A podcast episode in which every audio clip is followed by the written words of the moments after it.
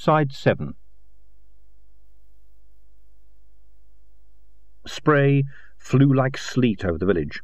A respectable pile of planks had grown around the dumbwaiter. Kin switched it off and adjusted its lift belt. The two Christos priests were standing apart from the crowd, chanting in Latin. What are they saying? said Kin. Silver listened for a moment. It's an invitation to Christos to allow us to repair his planets and sun, or alternately to strike us down if, as they suspect, we're servants of Saitan. Nice of them. Say good-bye for us, will you? They rose quickly. The huts and then the beach were lost against the background of snow and foam-topped sea. The sea had gone mad.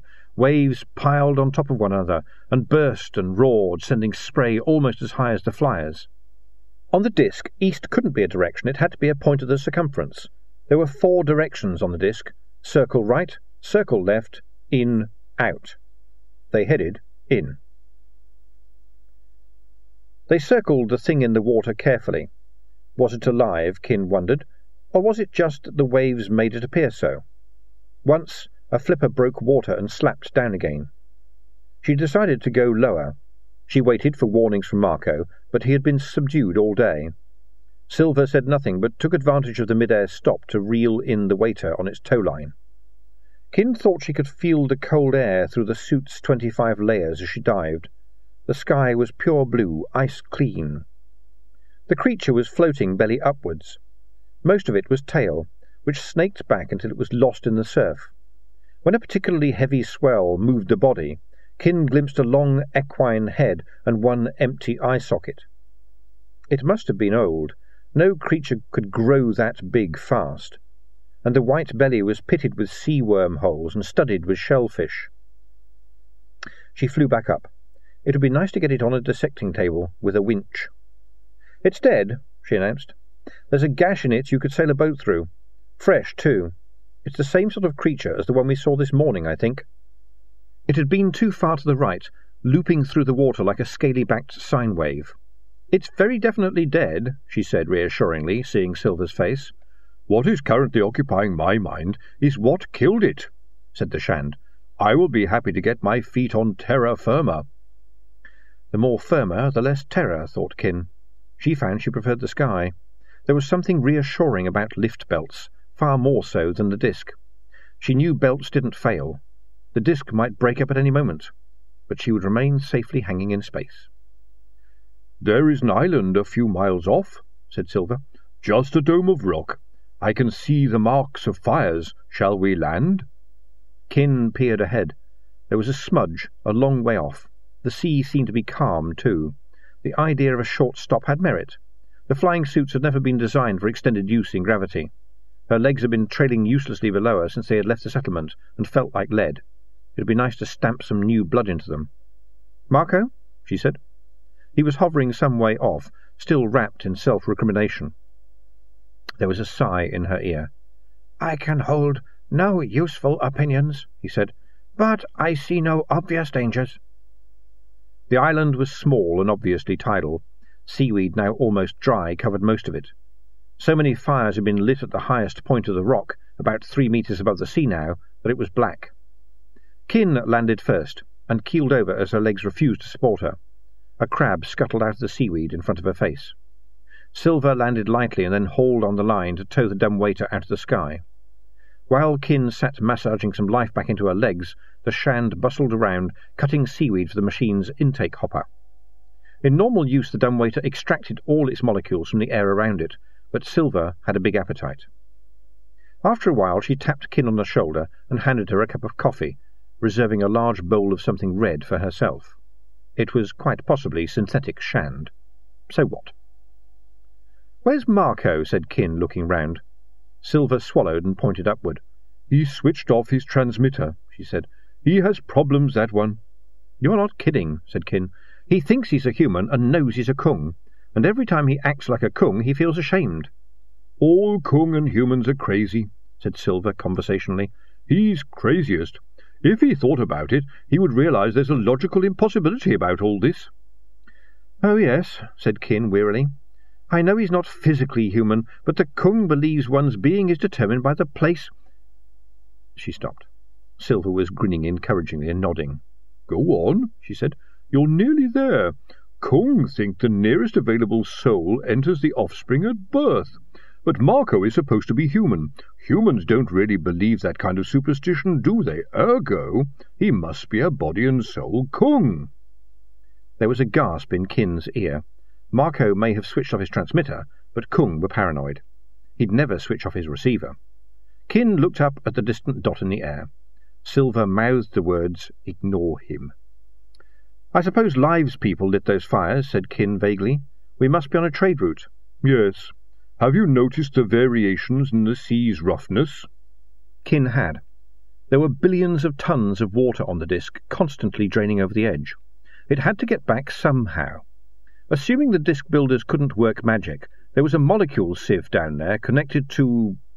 Kin writhed. A matter transmitter. Simple. You clamp receivers to the sea floor and pump the water back, only things were going wrong. Over the last day and a half, they had passed over circular areas of raging sea. Too much was coming up, or maybe only a few receivers were still available to take the volume. I keep forgetting this is just a big machine, she said. I think you are being too hard on the disk builders, said Silver. Apart, of course, from the possibilities of a breakdown, there is no great disadvantage to living in a cosmos like this, surely. You can still evolve a science. Sure, the wrong science. Science is supposed to be the tool with which you can unscrew the universe, but disk science is only fit for the disk. It'll be closed, stagnant. Try to imagine a sophisticated disk astronomer trying to figure our sort of universe. The disk is only good for religions. Silver dialed herself another bowl of goo. When she looked back, Kin was shrugging out of her suit. Do you think that is wise? Almost certainly not, said Kin, swaying slightly as a swell caught them. But I'm damned if I'm going to sweat in there all day long. I'd give a handful of days for a hot bath. She walked naked towards the water and stopped abruptly as another swell nearly made her miss a footing. On an island. Marco dived out of the sky, screaming in Kung. A wave washed over Kin's feet, and as she turned, the next one came in waist high and knocked her over. Through stinging spray, she saw Silver and the dumbwaiter rocket out of the surf. Cold water rolled over her. She groped in the green, ear-blocking light and managed to grab the fabric of the suit. It dragged at her as the dead weight of the lift belt pulled it down. Beside her the water exploded into bubbles. Marco thrashed past, and there was a horrible moment before the suit pulled again upwards. Silver was waiting. As the suit came up with Kin gripping it desperately, she drifted closer. Marco surfaced in a rosette of foam. "No!" he screamed. "Height! Get height! We're too near the sea!"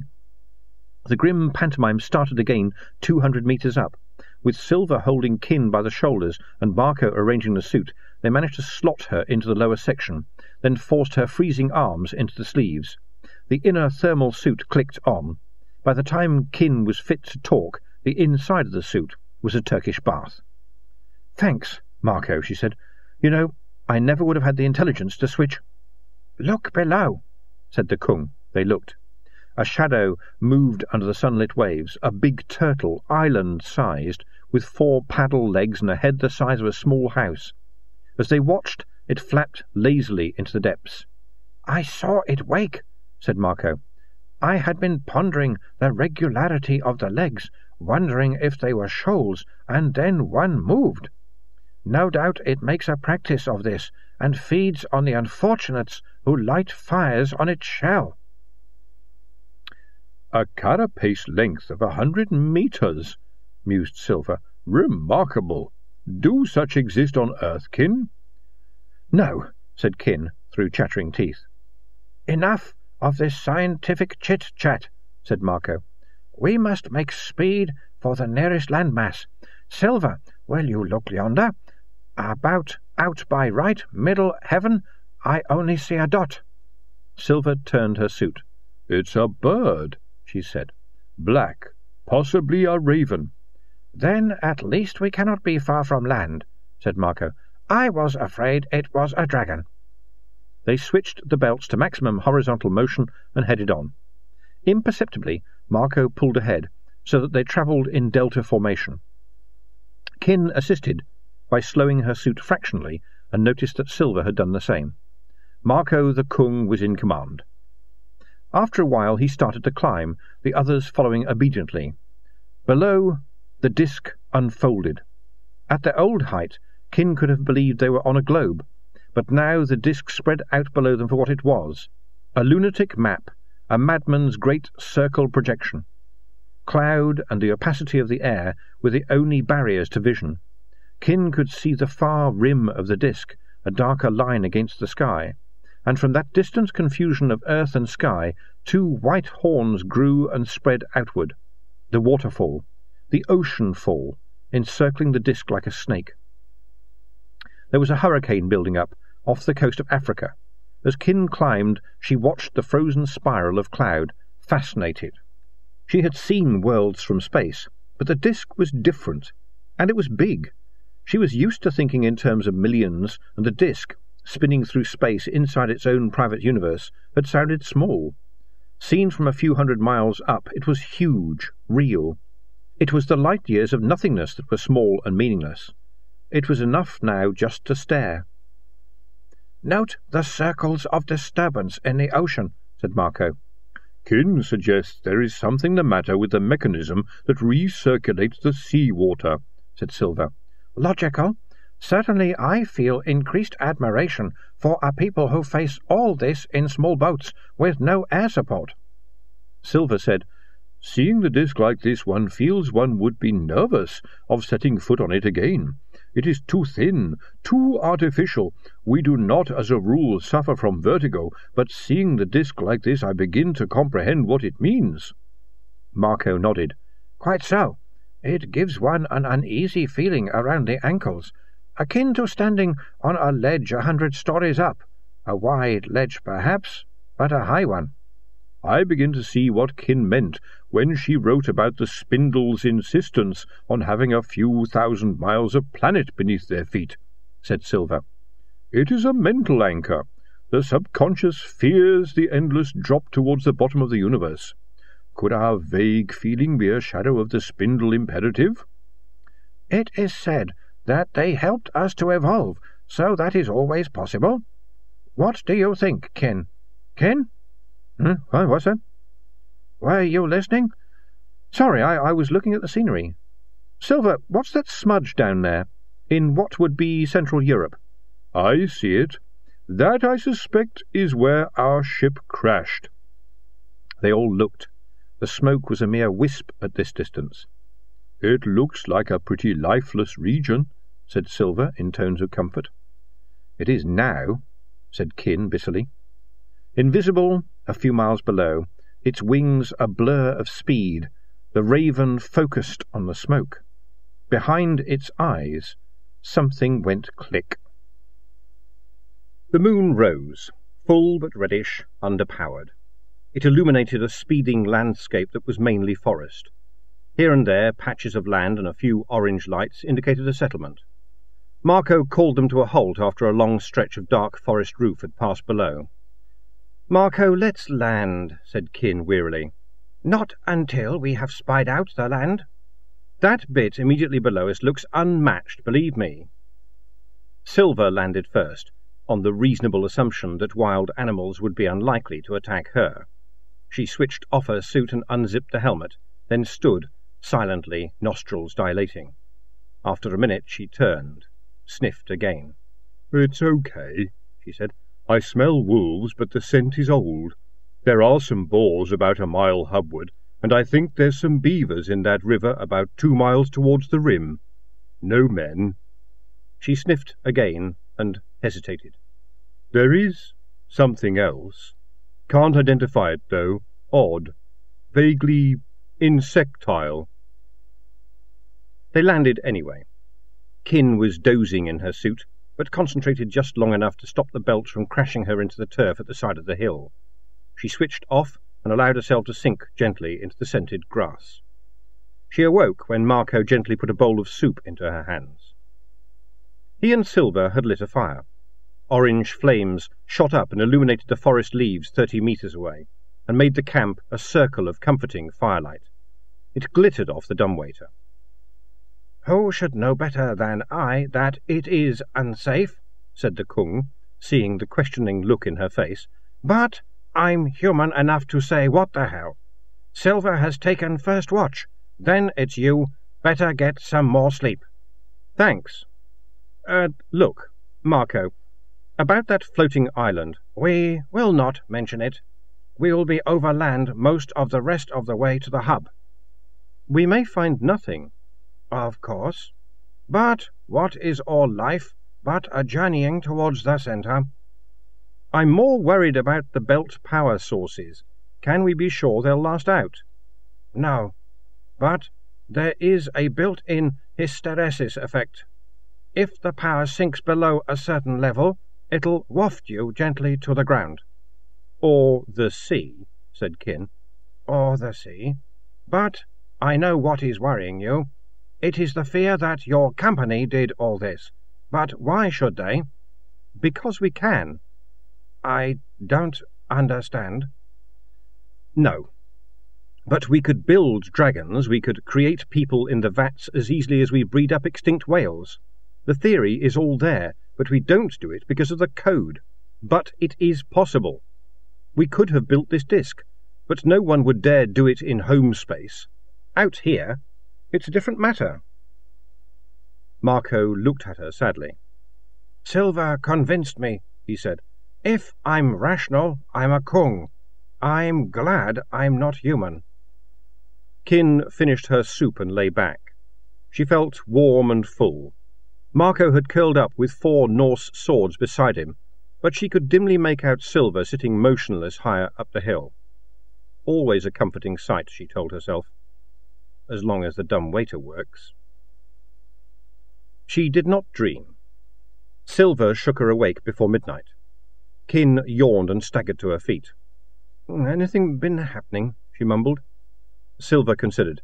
I think an owl hooted about an hour ago, and there were some bats. Apart from that, it has been pretty quiet. Silver lay down. Within a few moments, deep snores told Kin she was on her own. The moon was high, but still too red. The stars had taken on that deep light that always comes around midnight. Grass, heavy with dew, rustled as she walked away from the dying fire. Even now, there was still some light on the sunset's rim, a green glow that just managed to delineate the boundary between disk and sky. Moths hummed past her face, and there was a smell of crushed thyme. Later she wondered if she had dozed on her feet, but the moon was still up, and the call it the west was still a line of faint luminosity. Yet the music came pouring down the hillside confidently, as though it had been there all the time. It trilled then soared into a few bars of evocative melody. Evocative of what, Kin could not decide. Perhaps of things that never were, but which ought to have been. It was distilled music.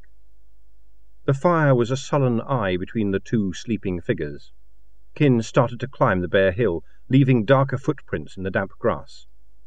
A picture came into her mind of the music as a living thing, coiling around the hill and disappearing into the hushed forest. She told herself she could always turn back if she wanted to, and walked on. She saw the elf on a mossy stone at the top of the hill, outlined against the afterglow. It sat cross-legged, hunched over the pipes, intent upon the music. Inside the woman who stood entranced, another Kin Arad, imprisoned in the corner of the mind, hammered on the consciousness, It's an insect! Don't listen! It looks like a cross between a man and a cockchafer. Look at the antennae. Those things aren't ears. The music stopped abruptly. No, said Kin. The triangular head turned around. For a moment, Kin looked into two narrow, glittering eyes that were greener than the light behind them.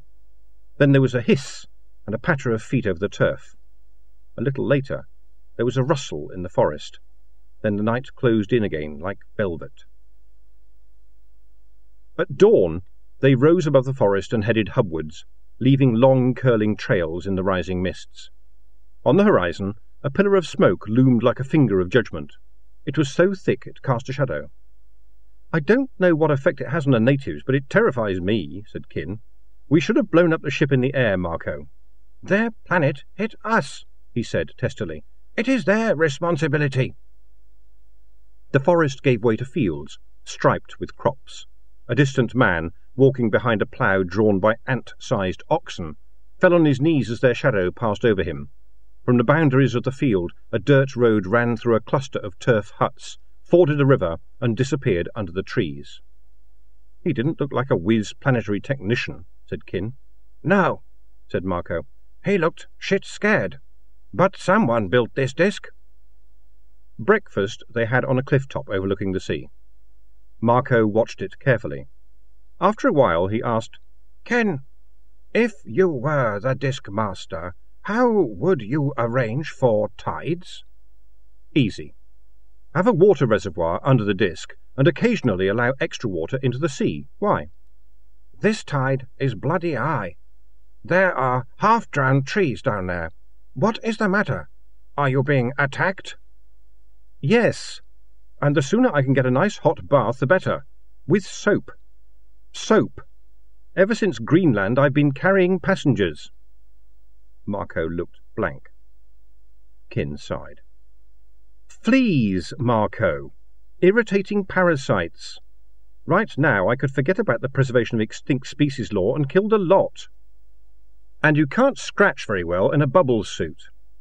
Silver coughed.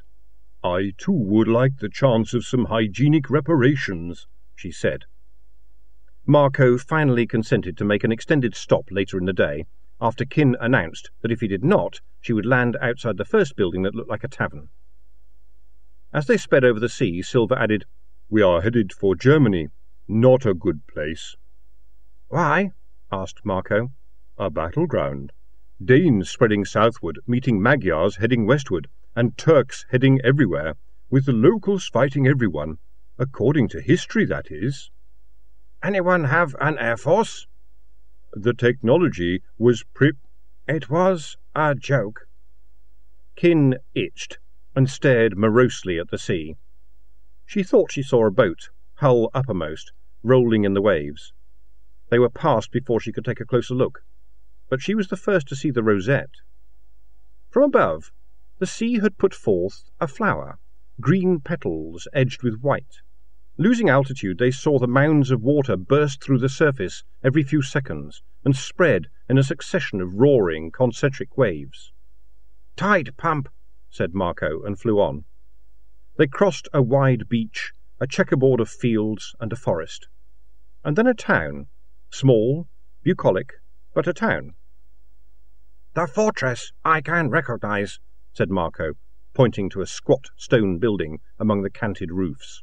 But what is the large wooden construction? Could it be a large heated swimming pool? murmured Kin. Don't look at me like that. The Remans had hot baths. Romans, corrected Silver. Marco grunted and glided off, leaving them to chase after him. Why the big rush? said Kin. He pointed to the smoke column. Kin had to admit it was impressive, even at this distance. That's why, he said. According to Silver, the disk people are ripe for mob hysteria. What do you think they'd be doing now that's in their sky? They landed in a mixed forest well out of sight of habitation, where a stream flowed between low, sandy banks. Kin stripped off her suit as soon as she landed, and while Silver scrabbled at the sand, switched the dumbwaiter to one of its least complicated settings. Soon it gushed hot water, filling the hole. She wallowed. Marco prowled uneasily along the bank and disappeared up a steep, tree-shaped slope. A moment later he came bounding down. We must leave. There's a track up there. Silver looked at Kin and shrugged, then wandered up the slope. She came back, looking thoughtful. There is a distant odour of humans, she said. But it is a forest track, that's all, and there are plants growing undisturbed all over it. They glared at Marco. People use it, he said. They may have weapons. Only axes, I should think, said Kin. Anyway, superstition will protect us. There are tidal forests on Kung, aren't there? I understand so, yes. Well, what would be the reaction of a simple peasant Kung forester who suddenly chanced upon strange and fearsome monsters in his forest? He would fall upon them and destroy them utterly. Kin bit her lip. I guess he would at that. Well, humans are different. Don't worry. Later, she dialed for soap and did her laundry. Silver had paddled off downstream and found a deep pool, nicely cold, in which she was floating contentedly. Marco relaxed sufficiently to bathe his broad feet in the stream. There was a sudden movement in the water, and he hissed shrilly, jumping up and landing ready to fight. Kin watched, wide-eyed, then reached down and quickly grabbed a small yellow frog. She showed it to him without speaking. Marco glared. Finally, Kin ran out of air and burst out laughing. The Kung looked from her to the impassive frog, hissed menacingly, turned, and stomped off along the riverbank. That was unfair of me, she thought. Kung have no sense of humour, even Kung brought up on earth. She released the frog and paddled further out into the stream. It was clear, and slow enough for yellow water lilies to have established a root hold. Water boatmen rowed furiously underwater to escape her as she dived. She drifted in the golden brown water between the lily stalks, moving with just the faintest motion of wrists and ankles. There were ram's horn snails with red skin, and small fish darting like swallows in the shadowy cathedrals made by the weeds. She rose in a cloak of bubbles and surfaced in a clump of flowers, shaking the water out of her hair. The archers were well disciplined. Kin looked at the row of arrowheads, wavering only slightly, and quickly decided against diving. Refraction of light or not, they could still hit her under water. There were eight archers in rough clothing and a haphazard assortment of armour and chain mail. They wore close-fitting metal helmets, and beneath them their blue eyes bored into Kin stolidly. A voice was squeaking in her earpiece. And don't start anything stupid, it said. There's too much risk of being hit. We must handle this carefully. Kin looked around slowly. There was nothing to be seen downstream but strands of reed mace and thick bushes. I like the we, she said aloud. Just don't stare too intently at the big bush with the purple flowers, said Marco. Before she could answer, a man pushed his way between the arches and grinned down at her. He was short and built like a wall. Even his skin was brick-coloured. A thatch of yellow hair and wide moustaches framed eyes that glittered enough to remind Kin that intelligence didn't necessarily start with an industrial revolution. He wore leggings, a belted smock that fell to his knees, and a red cloak. They all looked as though they had been slept in, if not worse. One calloused hand tapped thoughtfully at the hilt of a half-concealed sword. Kin smiled back. Finally, he stopped the grinning contest by kneeling down and extending a hand. Jewels gleamed on the dirt-ingrained fingers, with a suggestion that they had once belonged to other people. Kin accepted the hand as gracefully as she could and climbed out onto the bank. There was a faint sigh from the men. She treated them all to another smile, which caused them to step back uneasily, and plucked a water lily flower from her hair. Brickface broke the spell with an appraising glance and a short comment that caused a general snigger. Turn up the gain control, said the voice in her ear. If he is speaking Latin, Silver may be able to translate. I don't need a translation of that, said Kin. She treated her audience to another toothpaste grin and stepped forward. Brickface nodded, and one man darted hurriedly out of the way. A group of three men were standing around the dumb waiter. Two of them wore heavy grey robes, and the third, a youth, wore clothes that were bright and obviously impractical. All three pulled back guiltily as she approached. Then the youth said something and reached inside his shirt pulling out an amulet which he held in front of him as he advanced stiff-legged towards her. He held it like a weapon. Kin noticed that his eyes were glazed, sweat glistened on his forehead. He stopped in front of her, staring straight ahead. She sensed that everyone was expecting something of her. She reached out gingerly and took the amulet. There was a gasp from the robed pair. Behind her, Brickface doubled up with sudden laughter.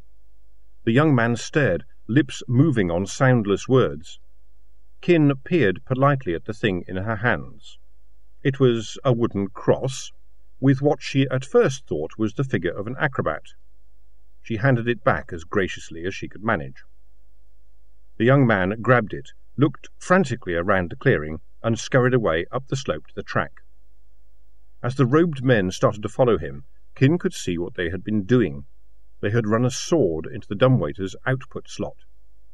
They're breaking up the waiter, she hissed. Okay, Kin, when I say duck, duck. Duck! Something whirred past her head and struck one of the men between the eyes. He gave a sigh and toppled backward. Cape illud fracturor, said a satisfied voice in her ear. Brickface gripped her wrist firmly and stalked towards the slope, the archers following him as closely. They glanced fearfully at the forest. What was that? said Kin as she was jerked up the slope. Pine needles clung and pricked her feet. Silver threw a stone, said Marco, the awe in his voice recognizable even in earpiece reproduction. Kin looked back and saw the waiter, her suit, and a fallen man lying forlornly near the water's edge. There is little we can do at present, said the Kung conversationally. The weaponry is laughable, but the situation is not sufficiently desperate to warrant a direct confrontation. Huh? I would not wish you to think that I am motivated by anything other than intelligent caution. No, Marco. Now Silver would like a word. There was a rustle. You are thought to be some kind of water spirit, said Silver. Apparently they're not uncommon. You should have screamed when they showed you that figure of the Christos. My immediate advice is to cover yourself as soon as possible. There appears to be some rigid prohibition concerning nudity. There were more armed men waiting on the track, with some robed men among them. Brickface swung himself into the saddle of a waiting horse and lifted Kin up behind him, dumping her on the beast's rump without a word and then ignoring her. At his brief command, the entire troop moved off. This is Silver again. Do not despair. I am not despairing, said Kin. I am just getting good and mad. We have returned to the clearing. Marco is reviving the stunned priest. There was a thin scream which stopped abruptly. Kin? I'm still here, she said. One of the robed men had ridden up alongside Brickface. He wore a fur-edged cloak over his robe and appeared to be important. He was also furious. This is a perfect opportunity, said Silver. Hopefully we shall shortly learn more about these people. If you find yourself in difficulties, you can, of course, initiate sexual relations with your captor. The men call him Lothar. End of side 7.